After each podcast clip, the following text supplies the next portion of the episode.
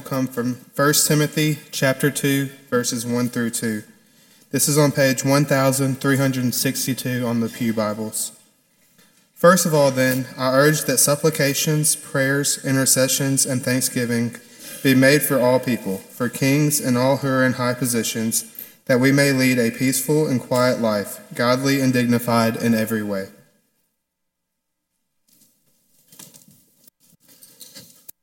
Good morning. Great to be here with you today. Thankful that you are here, that you have chosen of all places you could be today to be here. I'm thankful for those who are joining us this morning on the live stream. Just getting back from spending a week with about a thousand teenagers is pretty awesome at Freed-Hardeman University at Horizons. Uh, last Sunday night, Philip spoke and did an exceptional job. And uh, it was also Lucas. It was his birthday. He had the whole crew sing happy birthday to him. That's a pretty good deal. It was a really neat week, but I think it was pretty hard on me. I'm not going to lie. Friday, Thursday night, I went to fill up with gas. So the next morning, after I got up and got packed up, we could start heading back. I went to the gas station and filled up with gas and went in to pay. And the attendant looked at me and goes, son, you look like you've had a hard day. I said, Well, I've been with a thousand, te- thousand teenagers all week. He said, Well, that ought to do it. And I'm like, Yes, it ought to. But I'm going to be honest with you. It was awesome. To see God work this way, to see God work powerfully in the lives of these young people. We had four of our teens there. Then it's incredible to look around and see uh, two of our college students are interning at a congregation. They were working there this week on staff, and also to see uh, one of our young men who grew up here, he's a full-time youth minister, be there all week. Uh, Mount Juliet has a lot to be proud of, and I'm thankful for that. It was hot this year. It's amazing. The theme was uh, "Rise Up." Next year, I want it to be "Please Send Lazarus." I mean, it was hot. Okay. Needed some water there, uh, and but we are thankful to be there, and I'm thankful to be back here with you. Let's go to God in prayer as we begin. Our Heavenly Father, you are absolutely amazing, and today we come before you to tell you of your greatness, to show our adoration to you. And Lord, we pray that we ask for your guidance and your wisdom. Lord, help us today to look at your word and see what you would have us to, and give our congregation wisdom to follow you in every way. In Christ's name we pray. Amen. If you wanted to learn about basketball, who would you like to sit down with? See, there are things every year. There are some big time coaching clinics, not just for middle school coaches or high school coaches, but there are coaching clinics for, for college coaches. And they want to go and, and through time, there have been some very much requested speakers that if these guys or, or ladies spoke, that is who people wanted to hear. Now, if I were to ask you today, who would you like to hear? Uh, several people would say, you know what, if he were alive, I'd love to hear John Wooden. John Wooden is the most successful, I think, championship wise basketball coach of all time. He was filled with wisdom and kindness, never used a foul word. Some coaches uh, evidently believe you have to cuss to motivate people. Mr. Wooden did not believe that. I love one of his quotes. He, he says, Seek opportunities to show you care. The smallest gestures often make the biggest difference. That's what he tells coaches. There's a lot about John Wooden I'd love to share and probably will different sermons. And another very popular coach people would like to hear is Pat Summitt. What she would say is this, here's how I'm going to beat you. I'm going to outwork you. That's it. And that's all there is to it. Peyton Manning says something very similar. You may have more talent, you may have more ability, but I can control how hard I work. That was one of her things. She was going to be a hard worker. Many people, you may not want to be yelled at, but I think Bobby Knight would probably yell this. Uh, he would say, the key is not the will to win. Everybody has that. It is the will to prepare to win that is important. That is something that he would share. And this is something he said when he coached the 1984 Olympic team. Used to be that if your team won the national championship, then you were selected over to be the Olympic coach. And that's what happened back in 1984. There are people who, who like Coach K. There's people here that do not. But he would say this. Everyone on your team is important. Importance knows no rank. We could talk about John Calipari. He says, it's not just about working hard, it's about working together. You have to care more about your team than you do about yourself. Or, or maybe Dean Smith, he would say, when you make a mistake, recognize it, admit it, learn from it, and forget it. Seems like a pretty good sermon. I also love one of his quotes. He said this If you make every game a life or death proposition, you're going to have problems. For one thing, you'll be dead a lot.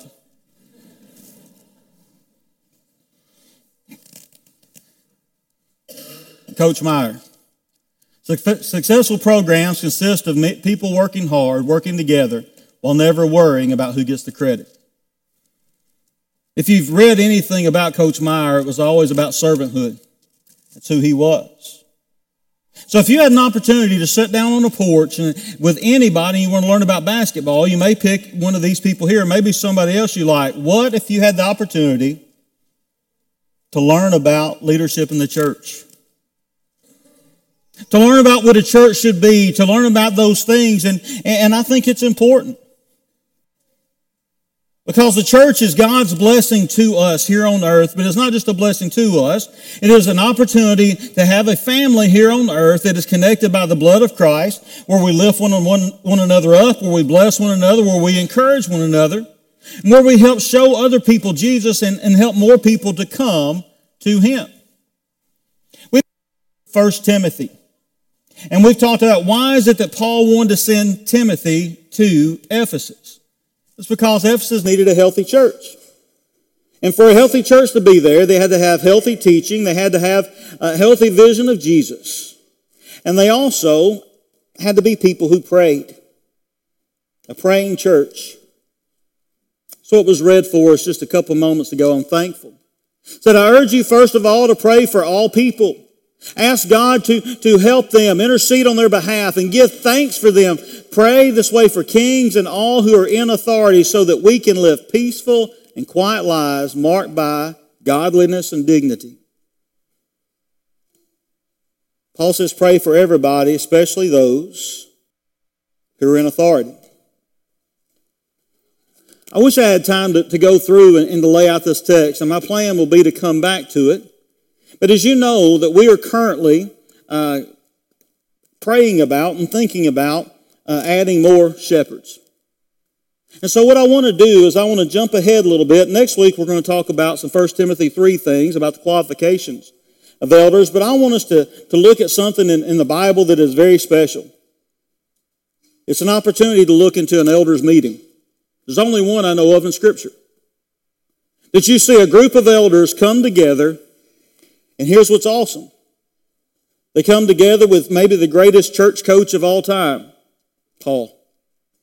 Paul wrote more about church leadership than anybody else, and, and he asked them to come together. So I want us to think about this. As we're looking for godly shepherds, can I tell you it's a very exciting time in the history of this congregation? It always is. And we want to be people who are prayerful about it, as, as Paul has just said. Told, told uh, Timothy to tell people to pray for all people. And we want to look at this letter that Paul has written. What's amazing is, in Acts chapter 20, if you want to go ahead and open your Bible, that's where we're going. said Paul loved the church at Ephesus. He went there on his first missionary journey, and he lived there about three years. That's where he wrote First Corinthians while he was living there. He established churches, and he appointed and strengthened leadership there. That's why years later he wanted to send Timothy there to minister. It is a place that he loved, a place that he cared for, a church that he wanted to see continue to grow in him. And what he wants to do is he wants to talk to the shepherds. And he calls an elders meeting and asks the elders to travel 50 miles to see him. That's not a short trip, especially back then. Now we could jump in a vehicle and we could, we could be there depending on where we were going. If we were going on uh, Mount Juliet Road, it may take us four days to get there, 50 miles, okay? But if it were early in the morning, we could get there in a relative short amount of time, but that's what happens. Let's look at Acts 20 beginning verse 17. It says, Now from Miletus, Paul sent to Ephesus and called the elders of the church to come to him. When they came to him, he said to them, You yourselves know how I lived among you the whole time from the first day I set foot in Asia. How I did not shrink from declaring to you anything that was profitable and teaching to you in public and from house to house, testifying both to Jews and Greeks of repentance toward God and of faith in our Lord Jesus Christ. And now, behold, I'm going to Jerusalem, constrained by the Spirit, not knowing what will happen to me there, except that the Holy Spirit testifies to me in every city that imprisonment and afflictions await me. But I do not account my life of any value, nor precious to myself, if only I may finish my course of the ministry that I received from the Lord Jesus, to testify the gospel of the grace of God, which he's saying, I know everywhere I go, I'm going to be put in prison. But you know why I do it? Because that is what God wants me to do, to teach the gospel. To let people know who Jesus is, to let people know that the King is here, that He has come, that the death, burial, and resurrection has happened, that the Messiah has come. He wants people to know that. He said, Now behold, I have, I know that none of you among whom have gone about proclaiming the kingdom will see my face again. Therefore, I testify you to this day that I'm innocent of the blood of all, for I do not shrink from declaring to you the whole counsel of God. What's he saying to these people? I'm not coming back. I'm toward the end of my life. I, I could die at any time, and I, I don't think I will ever see you again. When I read this, he says, I lived among you. He, he shared his life with them. He loved them. He preached God's word to them.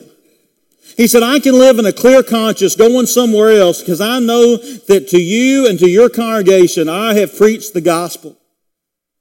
I'm not going to see again. He wants to encourage them to remain faithful and remember what their work is. The lesson's about to start. He's about to share with them, I think, what he believes the work of an elder is. Next week, we'll look at the, the qualities or qualifications. I want us to look at the work today. As Paul lays it out, he, he says in this biblical leadership, here's what the work is. He says, and he knows that Ephesus is not an easy place to be an elder. It's a difficult place there because people are very wealthy. What's the problem with wealthy people? Is God against wealth? Not at all. Some of God's greatest servants, Abraham, David, we can go on, were very, very wealthy. What's the problem? It is very easy to trust in money instead of trusting in God. And so it creates a, a, a, a, problem. So it's a wealthy city. Also, it's a place that is filled with idolatry. A place that is filled with people who, who look to Artemis in that temple or the temple of Diana, which was a, a place filled with what? Immorality. A place that dealt with the occult, with they, people who were pagans. If, if they wanted uh, rain, they would pray to this God or, or give to this God.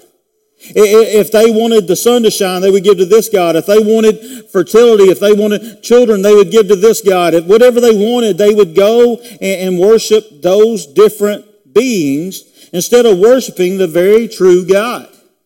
It was a place filled with false teaching, and it was a place that people struggled with external and internal spirituality.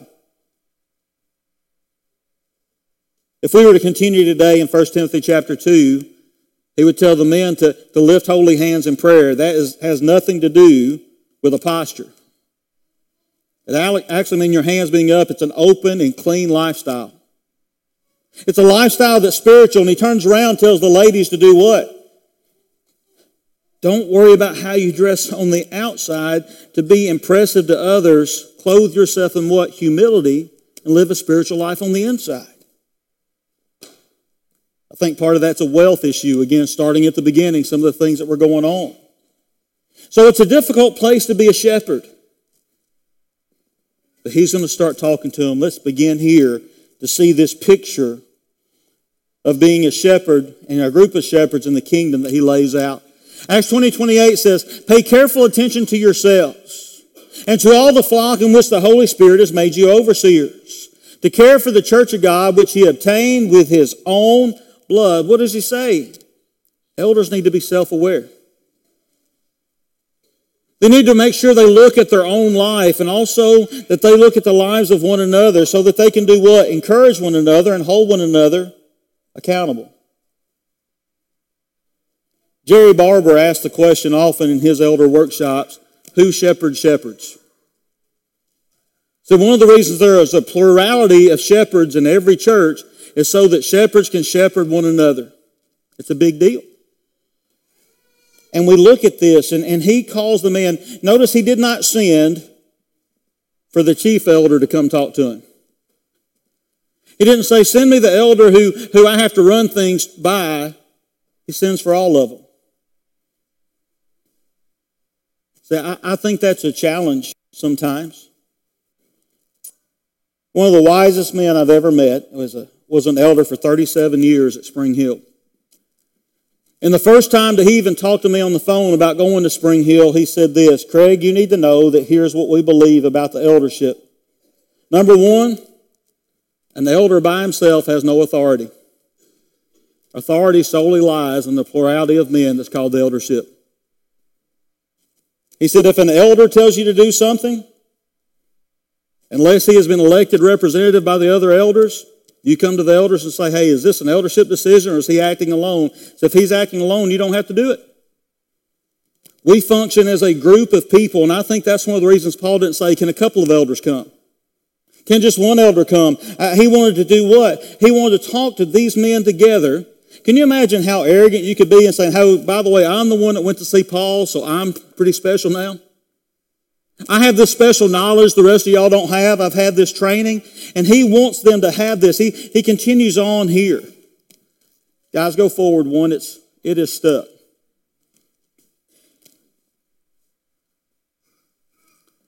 And while they're scrambling, I'll keep on preaching. All right? When we look here, he, he's not finished yet. In verse 28, he, he continues on down and, and talks about what is needed there. He wants people to see that, that it's not just about uh, individuality. What he wants people to be able to do is to see one another and to work together as a group and to care about people. When he looks at this, he, he goes on beyond this. And, and he says um, that we have to take care of all the flock.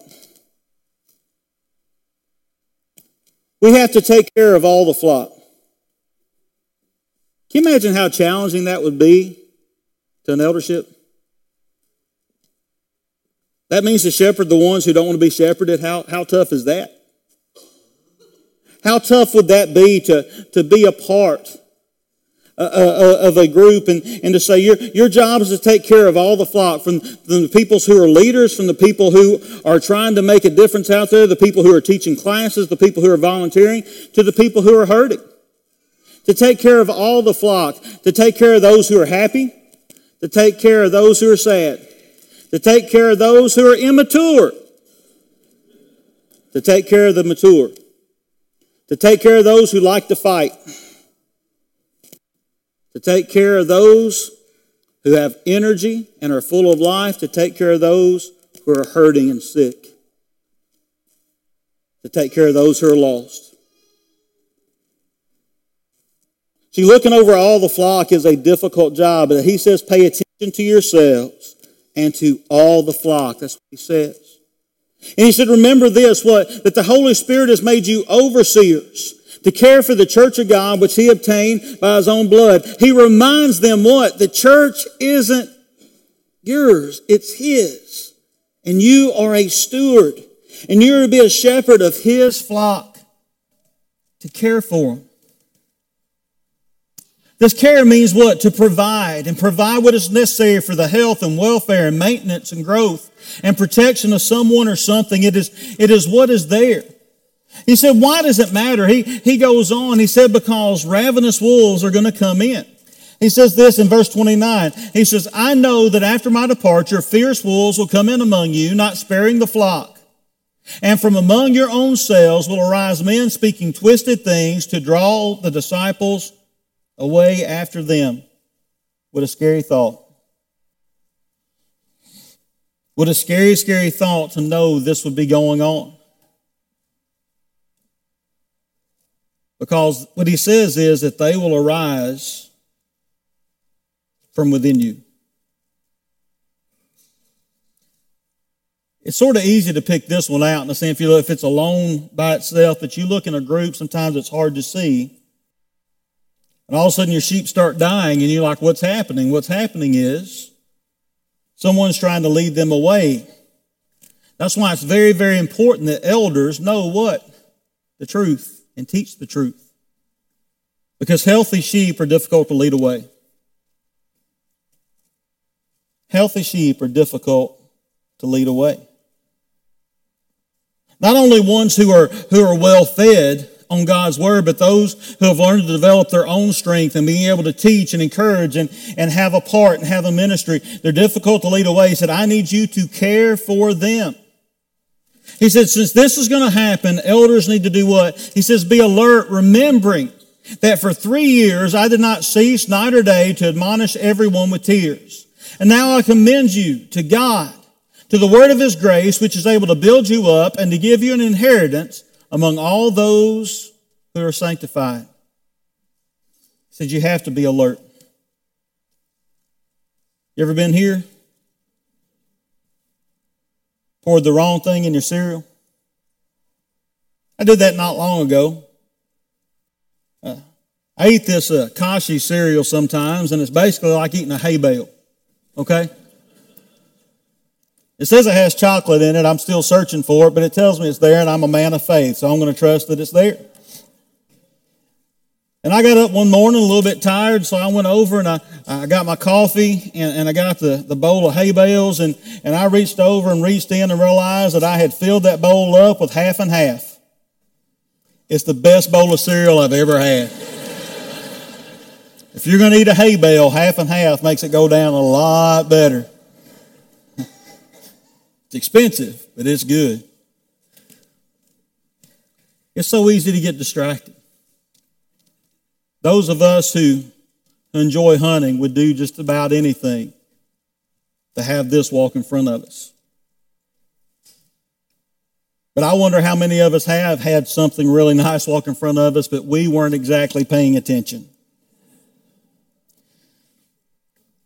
I grew up hunting with my cousins, and we have a cousin seven years younger than I am, and I hunt with he and his brothers. And uh, he, uh, we all had deer on the wall, and he had none. I think because every time we got back to the house and talked about our hunting experience, it went like, and then I woke up. He was sleeping in the stand, and then I woke up, and by that time it was what? It was too late. There was one day a deer stepped out in between us. I didn't know where he was, but I said, I think it's closer to him. I'm going to give him a chance. So I'm watching a clock and I'm watching that deer. And once I got to saw that it had nine points, I was going to watch it less amount of time. I'm like, come on, man, you've got to be seeing it. And then I went ahead and took it.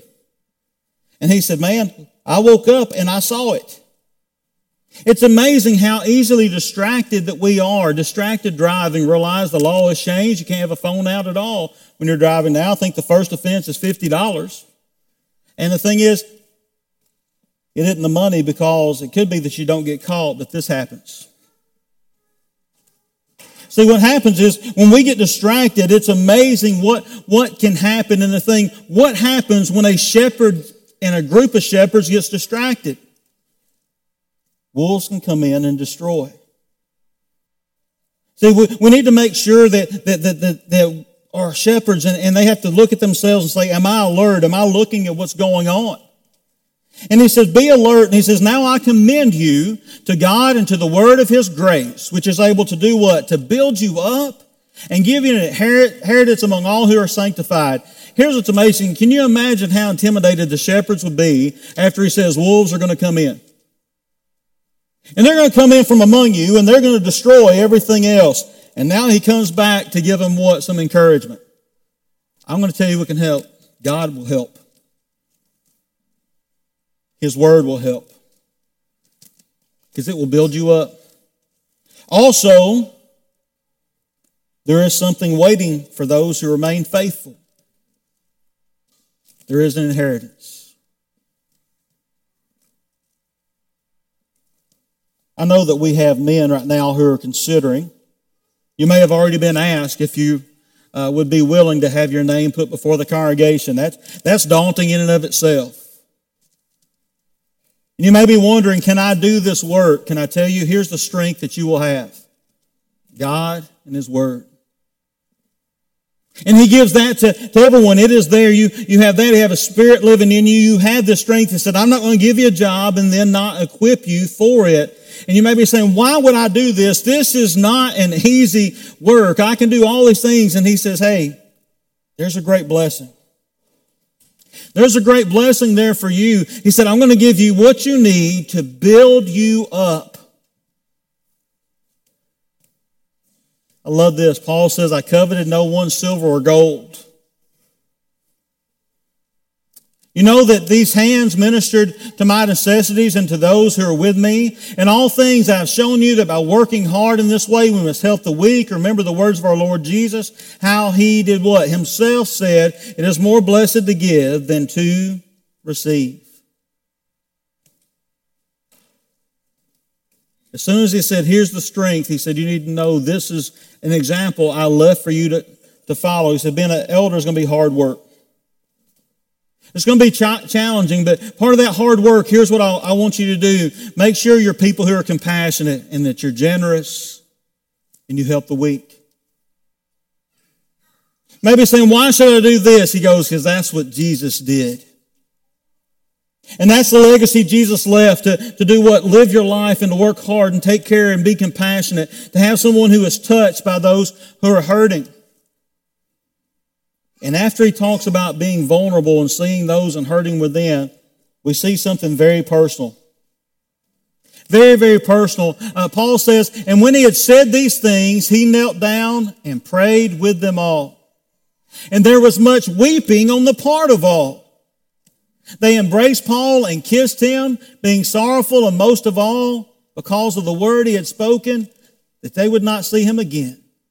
And they accompanied him to the ship. Wow.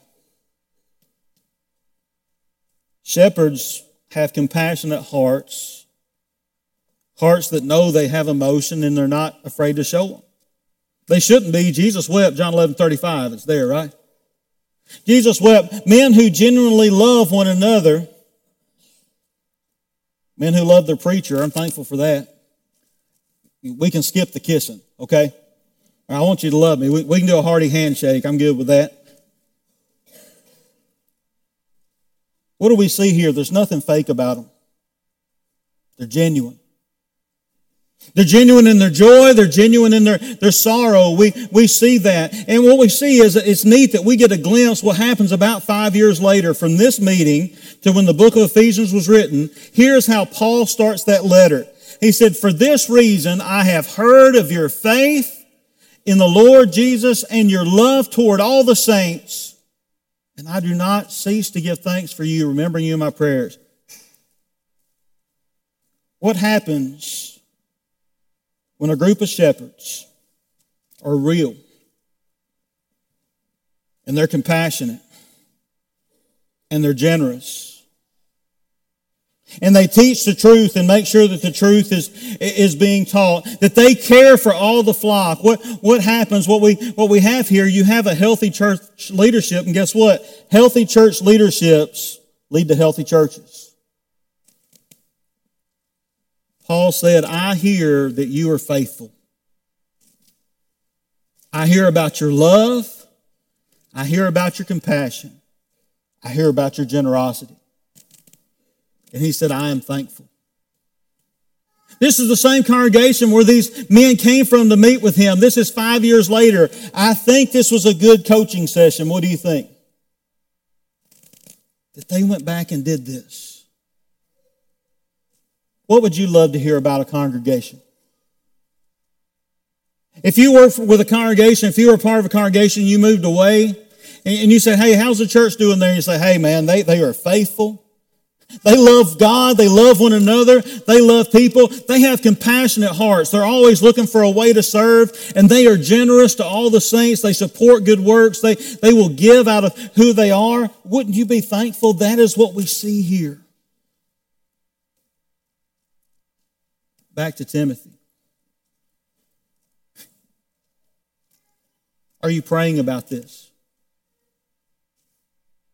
I urge you, first of all, to pray for all people and ask God to help them and intercede on their behalf and give thanks for them. I pray you'll do that for our shepherds and for our future shepherds.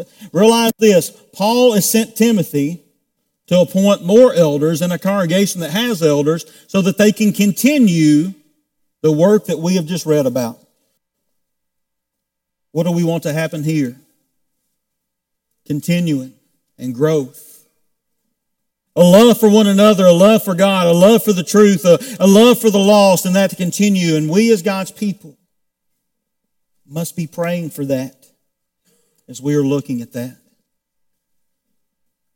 Because we get a picture of a shepherd.